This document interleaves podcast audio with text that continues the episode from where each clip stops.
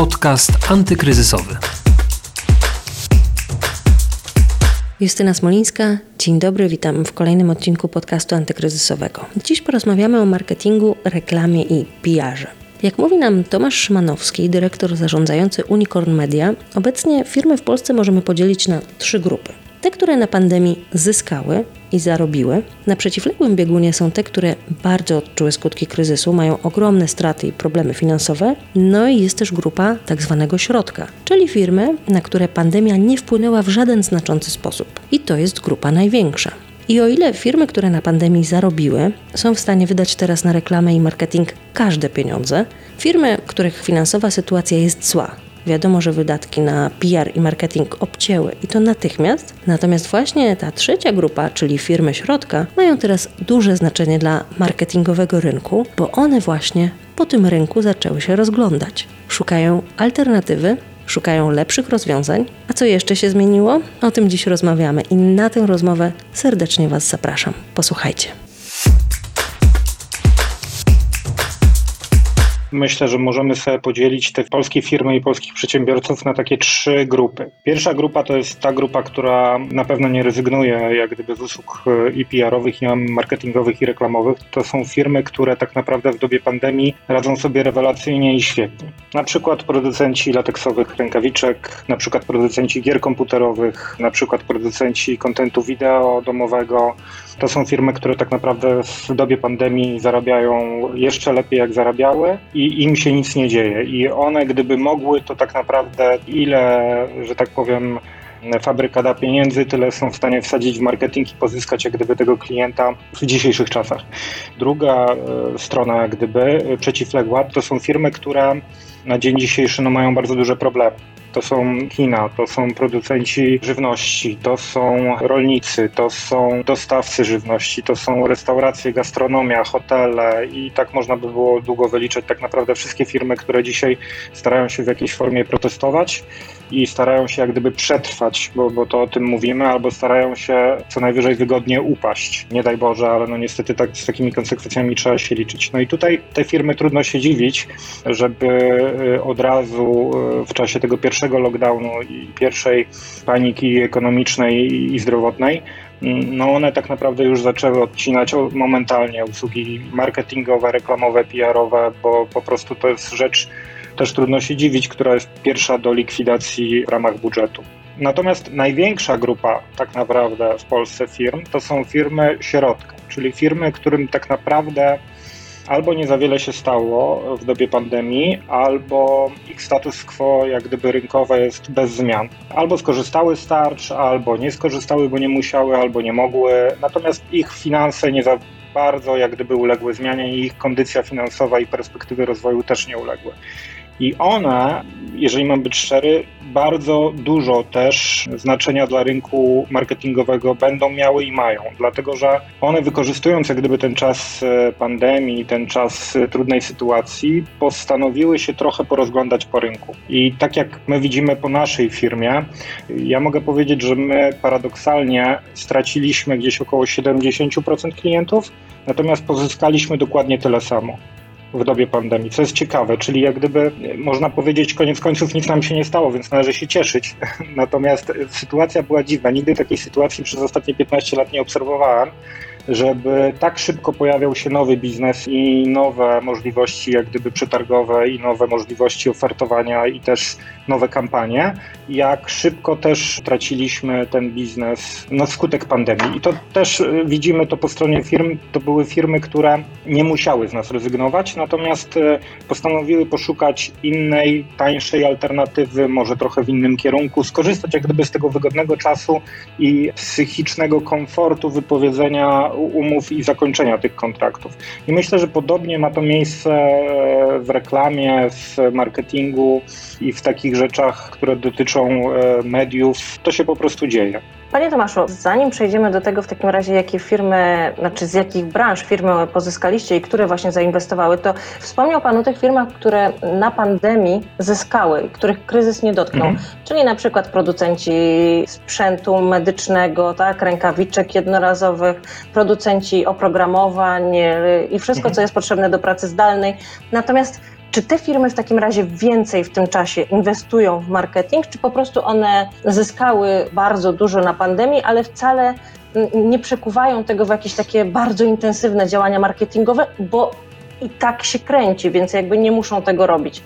Jak one reagują i czy rzeczywiście tak duże pieniądze, jak zyskały na pandemii, postanowiły też na przykład w ten marketing zainwestować? Otóż nie. To też musimy sobie podzielić na rynek polski i rynek zagraniczny. W Polsce nie.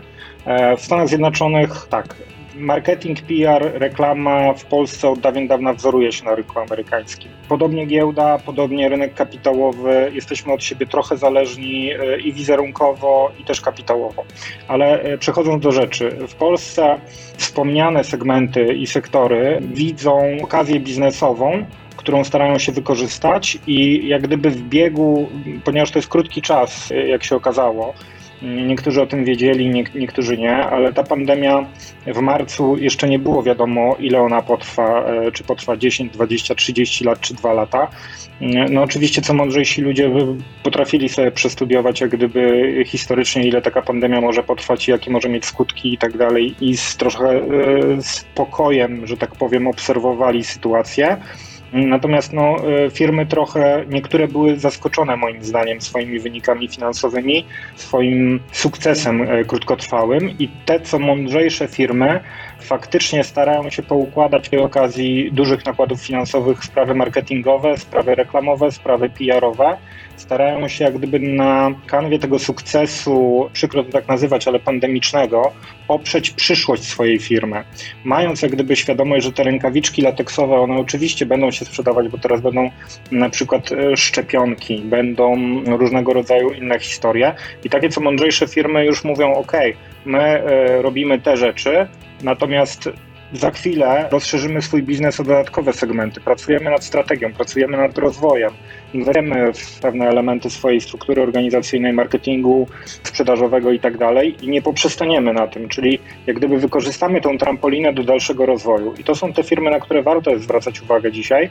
Natomiast druga część firm po prostu najzwyczajniej w świecie nie jest przygotowana na ten sukces i jak gdyby te pieniądze na razie kumuluje, zbiera, otwiera szampana i jeszcze nie zdecydowała się e, jak gdyby na zwiększenie wydatków w pewnych obszarach marketingowych, reklamowych czy promocyjnych własnej marki. Natomiast w Stanach Zjednoczonych no, no, to jest zupełnie inny rynek. Proszę pamiętać, że może markami tutaj nie będę się posługiwał, ale świętej pamięci Steve Jobs po odpaleniu pewnego swojego projektu garażowego przy pozyskaniu pierwszego inwestora, pierwsze pieniądze i pierwszy kontrakt, który podpisał, to był kontrakt z agencją PR która stoi też między innymi za całym sukcesem teatralnych prezentacji produktów i tak dalej, które dzisiaj stały się standardem rynkowym. Także proszę pamiętać, że ten rynek amerykański jest dużo bardziej rozwinięty niż nas, dużo bardziej świadomy technik, możliwości i, i, zaufania do doradców.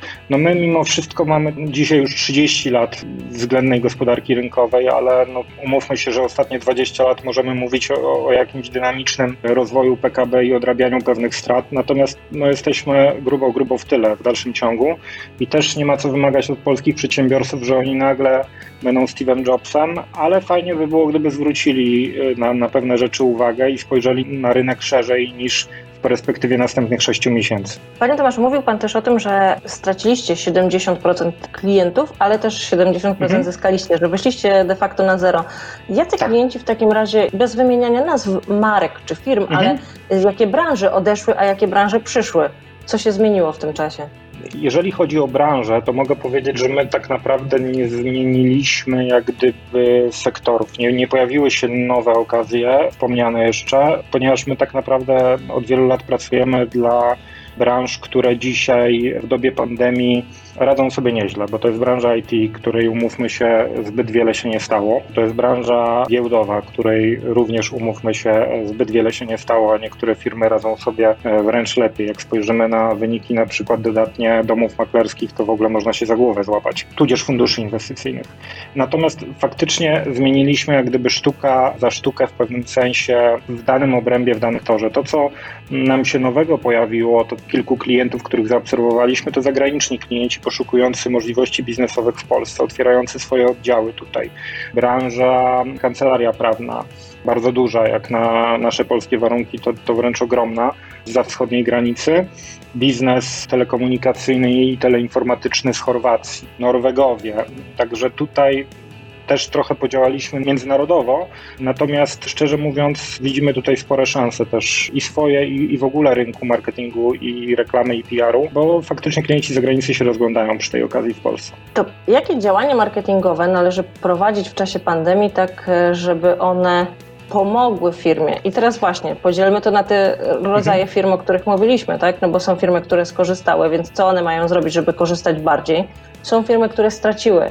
Pytanie, czy one powinny zrezygnować w takim razie całkowicie z działań marketingowych, czy może nie warto obcinać całkowicie tych wydatków, warto je jakoś wykorzystać, czy może obniżyć lekko, ale nadal z tego marketingu korzystać i nadal firmę promować.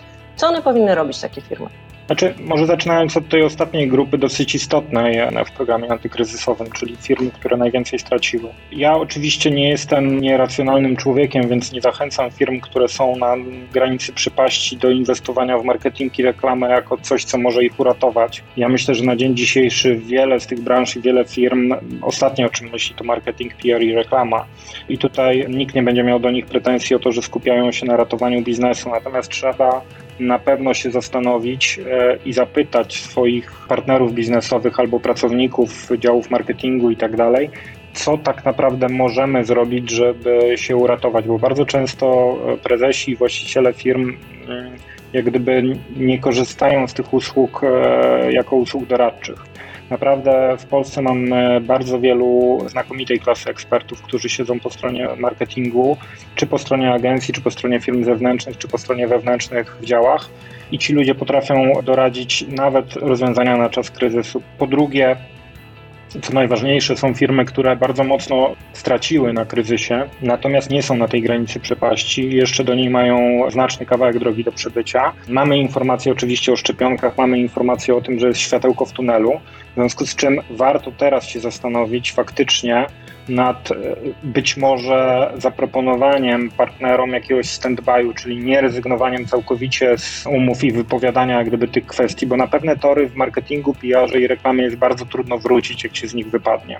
I to też trzeba mieć tego świadomość, że rynek, też rynek pracy ekspertów też się fajnie pozmieniał. Fajnie, bo, bo niezwykle jak gdyby ta pandemia tchnęła też trochę takiej energii w tą stagnację na tym rynku. Więc tutaj doradzałbym po prostu rozmowę i ograniczenie się tylko i wyłącznie do narzędzi pozwalających jak gdyby utrzymać się na tej tafli wody i, i przeczekać ten, ten czas jeszcze kilku miesięcy, kiedy faktycznie ten biznes, wszyscy mówią, że, że gdzieś marzec, kwiecień, mimo zapowiedzi rządowych, że, że nadejdzie trzecia fala, wszyscy mówią, że ten marzec, kwiecień już będzie znakomicie inaczej wyglądał niż na przykład to miało miejsce w tym roku, czy też no, jesień tego roku. Więc ja sądzę, że warto jest porozmawiać o tych narzędziach.